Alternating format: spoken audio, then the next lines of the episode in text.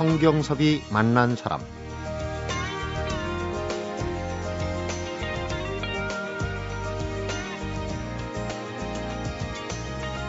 여름철에 부지런히 일해서 먹을 걸 저축해둔 개미가 여름 내 노래만 부르고 일을 하지 않은 배짱에게 먹을 걸 꿔주고 훈계한다는 우화가 있죠. 개미와 배짱이라고. 그런데 겨울을 위해 준비해둘 게 양식 말고 또 있다는 것 새삼 깨닫게 해주는 분이 있습니다. 인생의 마지막인 겨울 역시 봄이나 여름, 가을 이렇게 건강할 때 미리미리 마음의 준비를 해둬야 한다고 얘기하는 분인데요. 성경섭이 만난 사람 오늘은 대구 의료원 평원관 호스피스 병동을 책임지고 있는 김여관 가정의학과 전문의를 만납니다.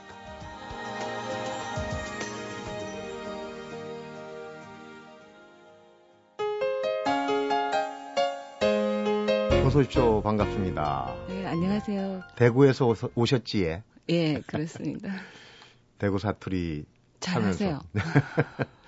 근데 다른 의사분들하고 좀 특징이 있다고 하면 경력의 차이입니다. 의사 경력보다 가정주부, 전업주부 경력이 훨씬 길어요. 20년 넘게. 예, 이제 내년이면 25년이에요. 의사 경력은 어느 정도 되십니까? 아, 이제 9년째요. 음, 9년째. 네. 사연이 있을 거예요. 그렇죠? 지금 오신 데는 대구 의료원 그중에서도 어, 호스피스 병동을 이제 맡고 계신다는 얘기를 들었습니다. 얼마 전에 저희 프로에서 호스피스 자원봉사 하시던 분 인터뷰를 한 적이 있는데 오늘 이제 그 병동 의사님이 나오셔서 얘기를 해주시면 이제 완결편이 될 것 같다는 생각이 듭니다. 네. 서울에 오신 게 뭐 방송 출연도 있지만은 다른 목적이 있었다고 들었어요. 좀 저한테 좀 특별한 환자가 있어요. 음. 호스피스는 이제 나이 들어서 대부분 아, 말기암이 오기 때문에 어, 나이 드신 분들이 많은데 어, 작년에 7월 달에 12살짜리 꼬맹이가 왔어요. 아. 소아암인 경우는 지금 현대의학으로 완치가 많기 때문에 소스피스로 잘 연계가 잘 안 되고 또 엄마들은 끝까지 대학에 남아서 치료하기를 원하시거든요. 네. 그런데 이 아이는 좀 독특했고 또 엄마 아버지가 현실을 잘 받아들이는 편이라서 작년 제 7월 17일 날 왔었는데 의외로 애가 호스피스 병동에서 좋아졌어요. 어. 그래서 이제는 체력도 좀 생기고 해서 음. 항암 치료를 하면 좋을 것 같아서 원래 213일 제가 돌보고 다시 대학병원에 가서 수술을 세 번 하고 네.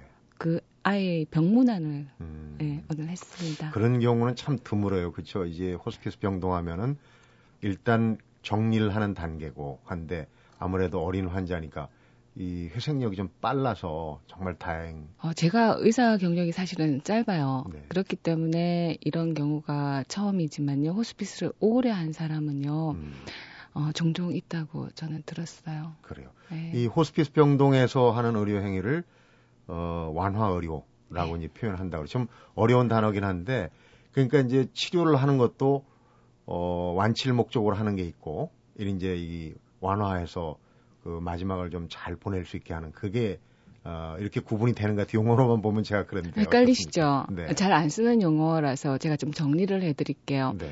어, 호스피스는 사실은 임종 직전에 한 여명이 한 6개월 정도 남았을 때 하는 의료 행위고요. 네. 완화 의료는 좀 더 넓어요. 그래서 암을 진단받고 치료 의학도 하지만 암을 진단받았을 때는 암도 치료해야 되지만 여러 가지 증상들이 있거든요. 네. 통증도 있을 수 있고 불안, 초조 이런 것, 예, 예, 그런 증상을 암을 치료하는 의사는 하기가 힘드세요.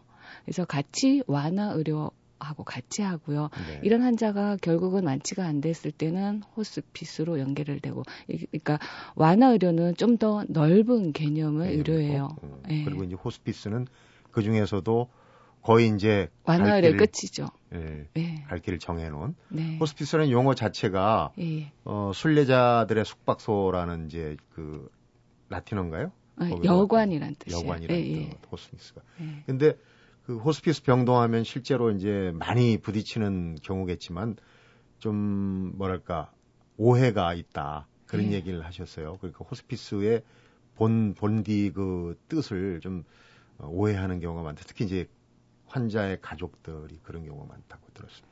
결과론적으로는 모두 임종을 맞이하니까요. 음. 그러니까 돌아가기 직전에 오는 곳이라 이렇게 생각을 하시거든요. 저희 엄마도 그랬었어요. 네. 건강하실 때는 제가 하는 병동에 어 봉사도 조금 하시려고 그랬었는데 막상 어머니께서 암이 오시고 이제 제가 봐서는 이제 호스피스로 오시는 것이 더 좋을 것 같은데 거부하셨어요. 네. 딸이 호스피스를 하는 의사임에도 불구하고 그러니까요. 대한민국 사람들은 호스피스를 죽음의 병동 그렇게 음. 다 생각을 하시죠.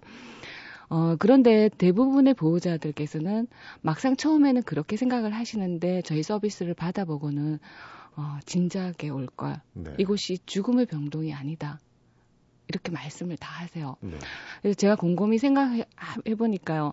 저는 왜 죽어가는 의사, 아, 그 의사면 살아있는 사람을 치료해야 되잖아요. 네. 죽어, 죽어가는 사람한테 아무 일도 안 하고, 심폐소생술이라는 것도 안 하고, 음. 왜 지켜만 볼까?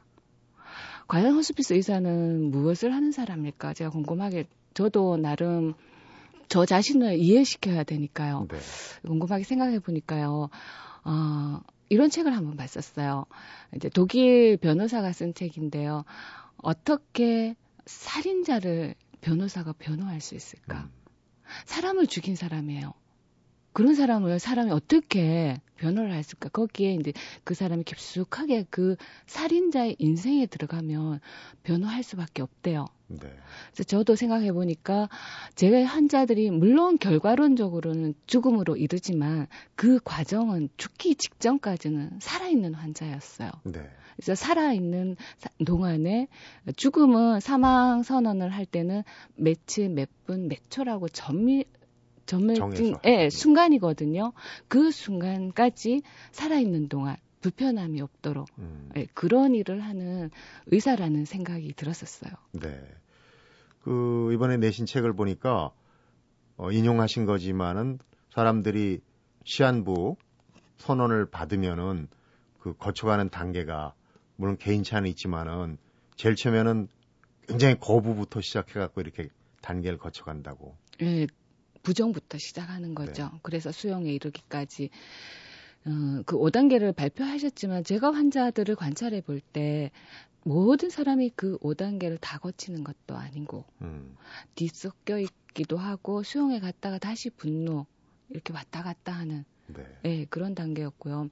마치 어, 이렇게 생각하시면 쉬워요.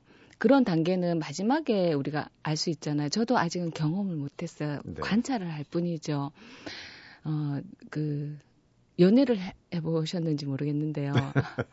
첫사랑이 실패하고 네. 그 수용의 단계에 이를 때까지 음. 그 과정이라고 저는 생각해요. 비슷하다 이거죠. 네. 처음에는 완강하게 부정을 하다가 아 저 사람이 떠나지 않았을 거야. 뭔가가 뭐 잘못됐을 거야. 그러다가 네. 화가 나는 거예요. 아, 저 사람이 이렇게 좋은 나를 떠나다니. 음. 그러다가 협상해. 아, 내가 어떤 부분을 고치면 저 사람이 돌아올 거야. 협상하게 되죠. 네. 마치 암 환자들은 어, 내가 착한 일을 하든지 아, 내가 다니는 교회에 다시 다 열심히 다니면 어, 내가 암을 극복하리라 이렇게 협상을 하게 되고요. 음. 그 다음에 우울하게 되고, 음. 그 다음에 수, 아, 저 사람 날 떠났구나. 이제 나는 가야 되는구나. 이렇게 수용한다고 네. 해요.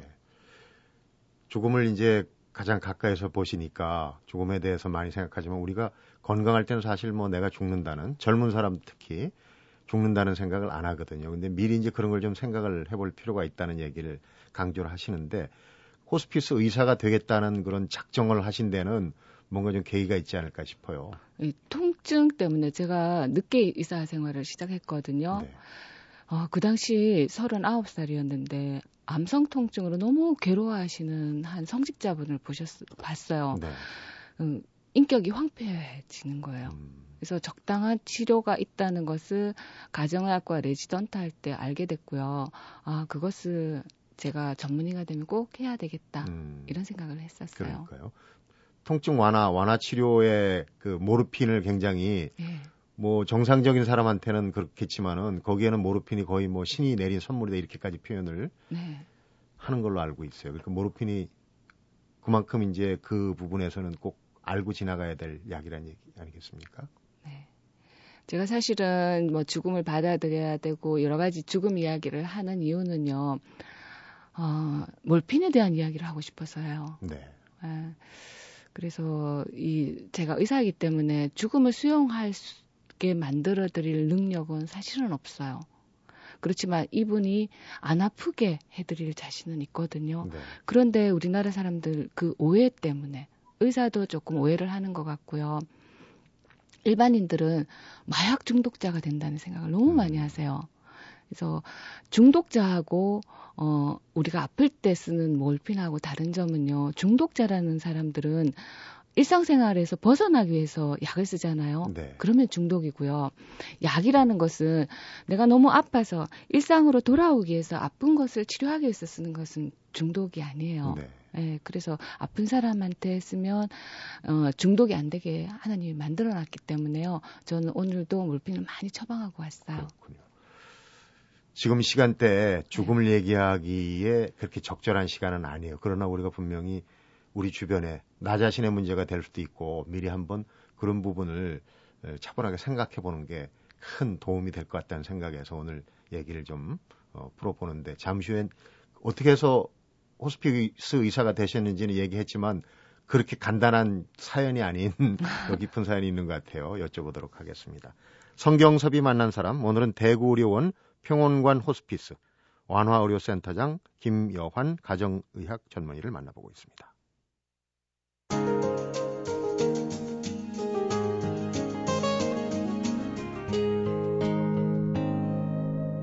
성경섭이 만난 사람 자, 분위기를 조금 풀어보겠습니다. 네.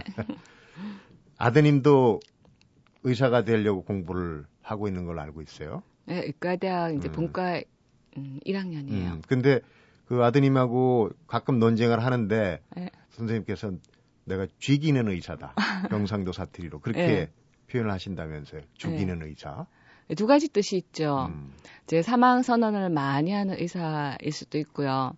그다음에 왜 경상도 말로 재밌을 때 아, 지긴다 하잖아요. 네, 지기네. 네, 그래서 제가 환자들을 참 재밌게 해드려요. 음. 어제도 할아버지 한 분 막걸리를 참 좋아하시는 거예요. 그 방의 분위기가 정말 좋아서요. 제가 막걸리 한 잔씩 서비스 해드렸어요. 음. 죽기 전에 더 늦기 전에 이 책에 저도 보면서 좀 인상 깊었던 대목이 그 암이 퍼져가지고 음식물을 잘 못 삼키는 분한테 그 소주 반잔하고 따끈한 국물 처방해서 굉장히 상황이 좋아졌다 그런 얘기가 네. 있더라고요. 되게 화가 나셨어요. 음. 완치가 다 된다고 생각을 하시고 식도암을 치료를 네. 하셨는데 어느 날 갑자기 너무 많이 번졌는 거예요. 진작에 좀 말해주지. 의사는 아마 말을 했었을 것 같은데 기존 그 전에 치료하던 네. 의사 선생님께서는 네 할아버지는 듣고 싶은 것만 들으신 거죠. 아까 얘기했던 그 단계 중에도 네. 부정하는 게 있잖아요. 네, 그리고 분노. 분노. 예. 네. 저희 병동에 분노의 당대에서 많이 오세요. 네. 그래서 병동에 분노를 사실은 많이 녹이는데 어, 할아버지가 좋아하셨던 어, 당신 정말 힘들었고 투병 생활도 잘하셨지만 이제 마지막이 왔다는 걸 나도 너무 안타깝게 생각한다는 걸 네. 같이 하기 위해서는 소주 반 잔이 너무 좋죠. 음, 죽음을 항상 보고 또 생각하게 되는 그런 현장에 계시기 때문에 오히려 더 솔직하신 것 같아요. 책에 본인의 이 어떻게 보면은 참 털어놓기 힘든 가족사를 솔직하게 이야기를 하셨거든요. 아 그렇게 돼서요. 저 위험한 여자로 찍혔어요. 네. 한국 사람들뿐만 아니라 요즘은 유전이라는 그 개념이 잘못 생각하는 것 같아요. 네.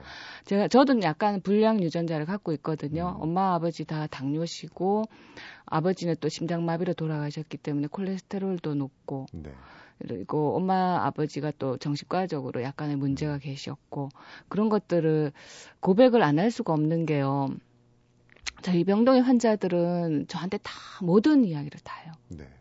어렸을 때 18살 때 첫 결혼에 실패한 그 아들을 놔두고 온 그 상황까지 90살 음. 된 할머니가 다 이야기를 하시는데 저도 그 환자들처럼 제 속내를 이야기를 해야 저도 치유가 되기 때문에요. 네. 네.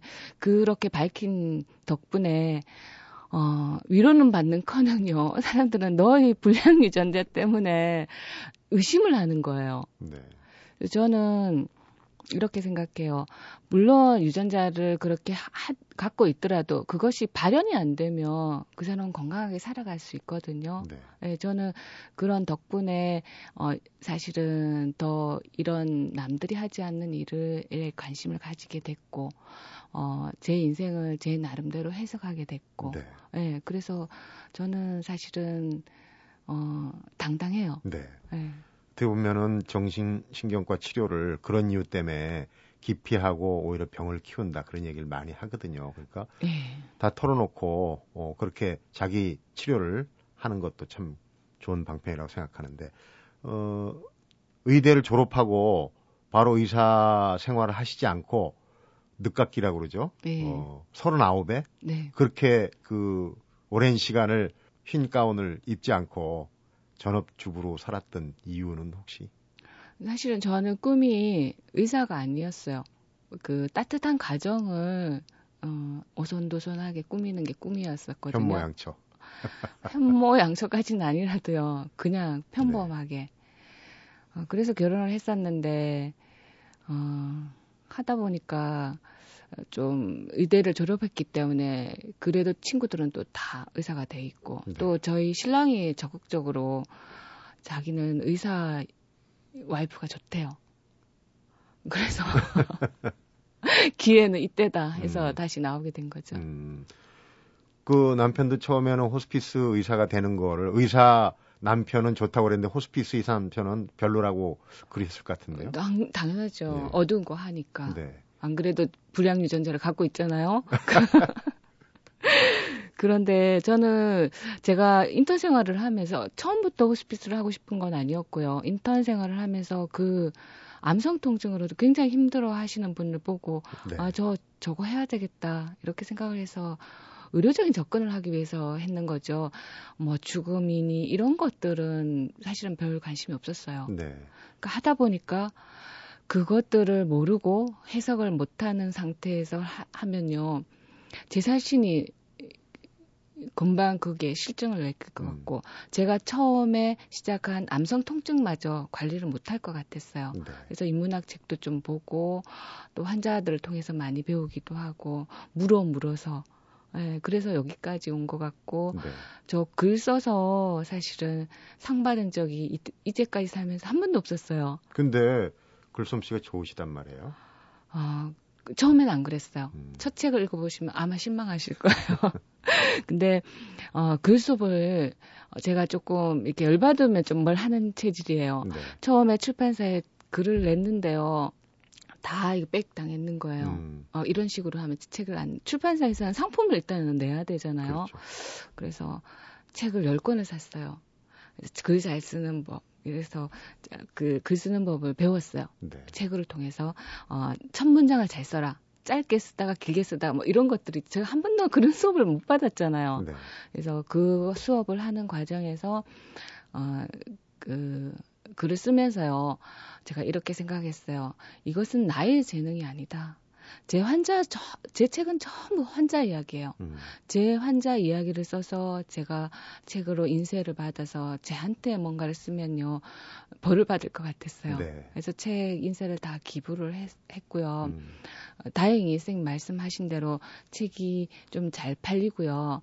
어, 작년에 문화관광부 우수도서로 네. 추천돼서요. 작은 도서관이 다 있대요. 음. 그래서 참 제가 호스피스를 하면서 제가 선물을 너무 많이 받았어요. 네.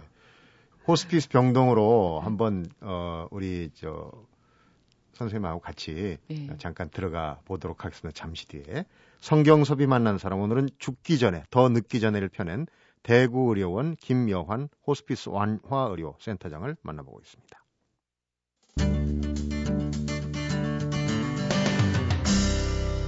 성경섭이 만난 사람 우선 그 호스피스 병동의 마지막 부분부터 어, 장면부터 가보겠습니다.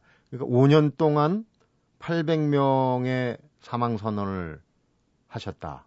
그런 그 내용을 뵀는데 그 의사 생활하면서 제일 처음 사망 선언, 임종 선언이죠. 하셨던 기억이 나십니까?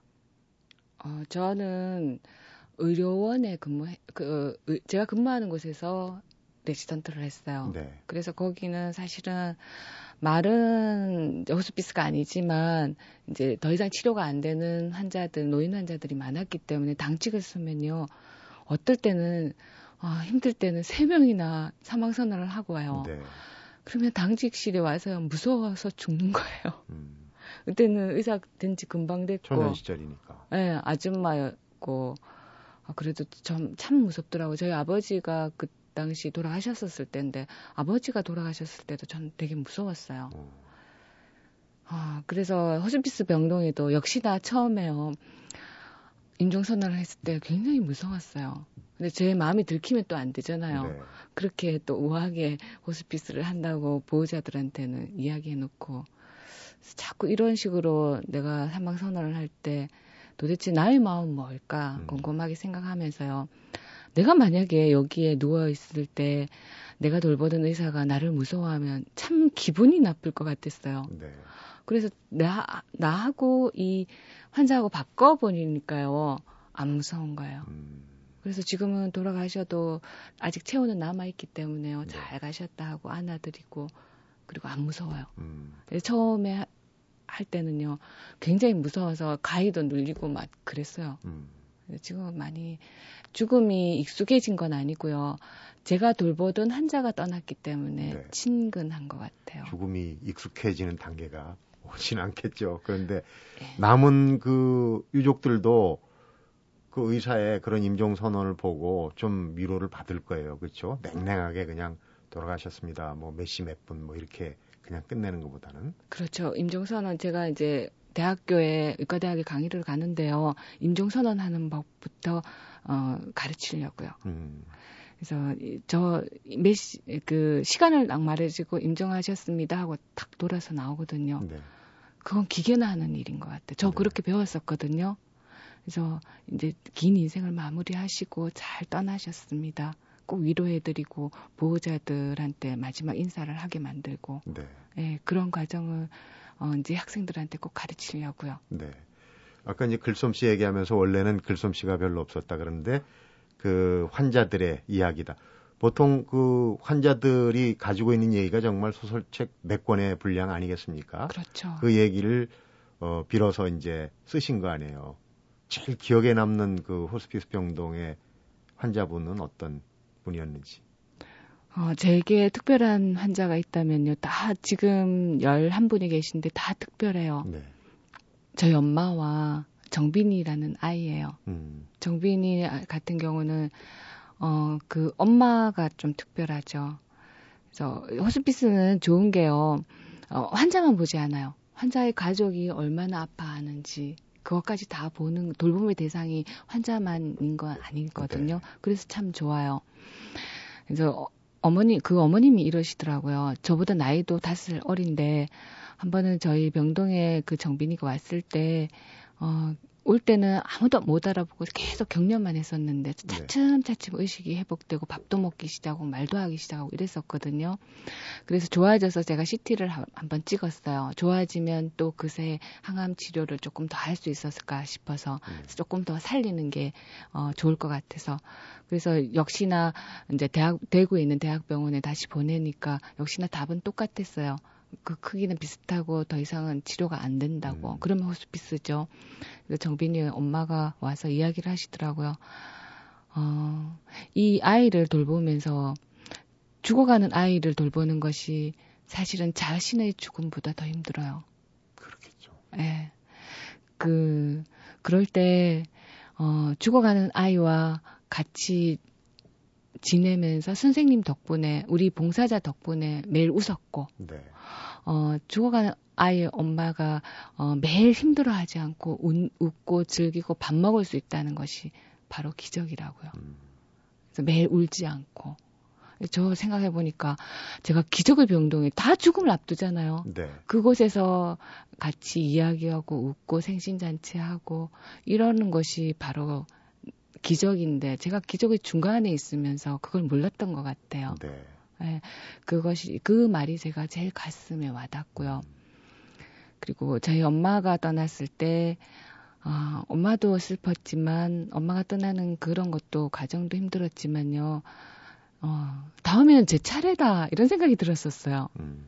그러면서 어, 제 제가 떠날 때 어, 내 엄마 자리에 내가 누워 있고 내 딸이 울고 있겠지. 내 딸은 누가 위로해 주지. 이러면서 다시 또 글을 시, 쓰기 시작했어요. 네. 그래서 이 두 분이 제에게는 호스피스 생활하면서 가장 어, 제 호스피스의 깊이를 더하게 된 음. 가장 감명 깊은 두 분이에요. 네. 죽음을 담담하게 받아들이는 과정 또 그런 과정이 어 여러 가지 표현을 할 수 있겠지만은 컬러풀한 죽음이다 이런 표현을 하셨어요. 웰다잉 요즘 웰다잉 얘기를 참 많이 하는데 네. 어떻습니까? 웰다잉은 아까 이제 모르핀을 통한 이제 통증 완화를 해서 일상으로 돌아오게 하는 그건 이제 그건 의료적 차원이고 네. 그 외에도 어, 잘 죽는 법에 대해서 얘기를 많이 하거든요. 근데 네. 호스피스 병동을 맡고 계신 우리 김혜원 전문의께서는 좀 더 뭐 감을 예. 구체적으로 잡고 계시지 않을까. 있을 것 같은데요. 사실은 없어요. 없어요. 네, 왜냐하면 전 성직자도 아니고 그냥 가운을 벗고 나면요 그냥 콩나물값도 깎으려 하는 일상 아줌마예요. 네. 그렇기 때문에 거기 뭐 제 철학이 있는 건 아니고요. 단지 제가 관 호스피스 의사가 주의할 점은요. 아 저런 저런 인생은 나쁜 점이다. 음. 저런 저런 마지막은 나쁜 거다. 각자의 인생의 향기가 다르기 때문에요. 그런 걸 판단하면 안 되지만 저도 인간이기 때문에 보기 좋은 웰다잉은 있었어요. 네. 그래서 우리 그 제가 글을 한번 썼었는데요. 우리들의 일생 보고서라면서 썼었는데 그아 조심스럽게 썼었어요. 네. 그런데 웰다잉은 그냥 웰다잉 코스라고 저희가 50만 원 주고 이렇게 노, 그 중년 이상 분들이 듣고 이런 강좌도 있고 한데요. 저는 그건 조금 위험한 것이 아닌가 이런 생각을 해요. 네. 왜냐하면요. 어, 웰빙을 정말 잘해야 받을 수 있는 마지막 선물인 것 같아요. 네. 웰다잉이 그만큼 어렵더라고요. 음. 저도 웰다잉을 할 자신은 사실은 없어요. 그렇지만 허스피스 병동에 오시면요 안 아프게는 해드릴 수 있어요. 네. 웰다잉을 했는지는 그 신임만이 신만이 아실 음, 것 같아요. 그러니까 웰다잉 죽는 거를 잘 알면은 죽는다는 걸 잘 알면은 잘 살 수 있다 또 거꾸로 그렇게 얘기를 할 수가 있겠네요. 그렇죠. 그 죽음의 의미는요. 그 죽음 뒤에 삶이 어떤지 그런 것에 궁금해하고 죽는 과정이 어떤지 그런 것을 궁금해하는 것보다도요.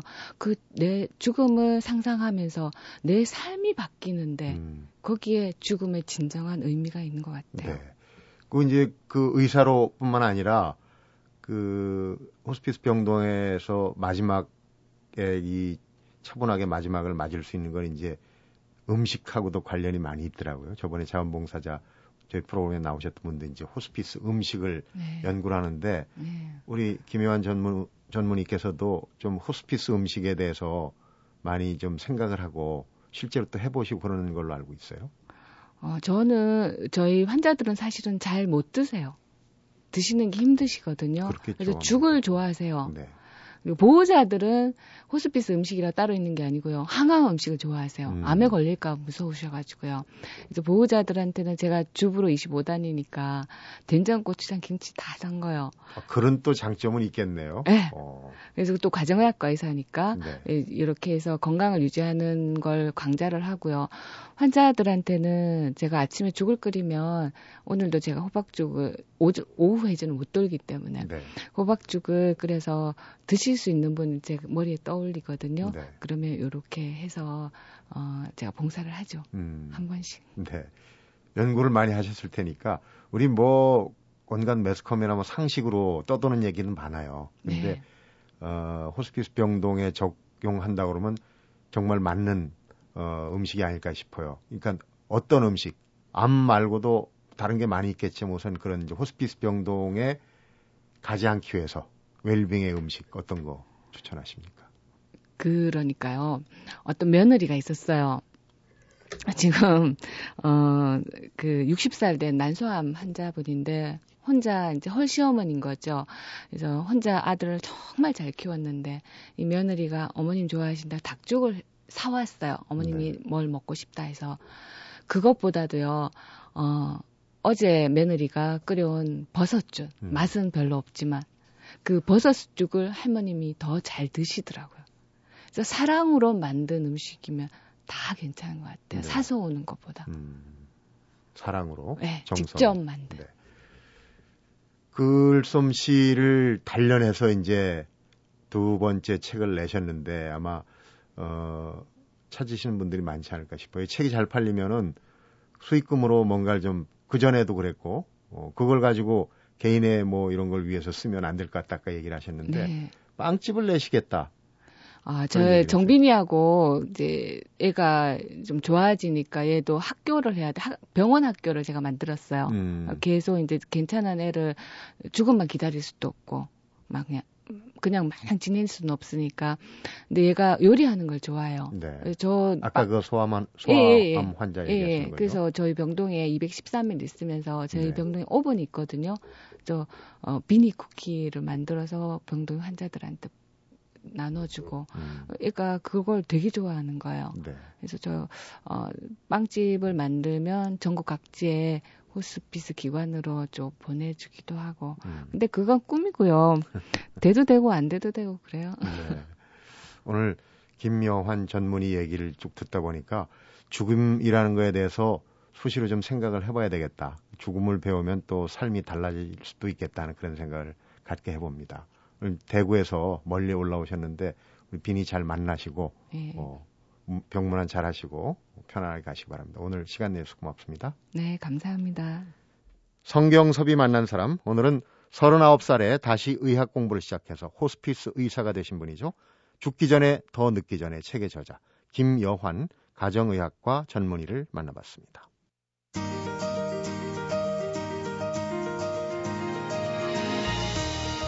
죽음은 자신이 찾아가는 사람에 대해 궁금해 하지 않는다. 그 사람이 인생에서 얼마나 기막힌 일을 겪었는지 또 앞으로 해야 할 일이 얼마나 많은지 아무것도 묻지 않는다. 자비도 연민도 베풀지 않는다. 그래서 우리가 먼저 마음의 준비를 해 두고 있어야 한다. 김여환 호스피스 의사가 들려주는 얘기 전하면서 성경섭이 만난 사람 오늘은 여기서 인사드립니다.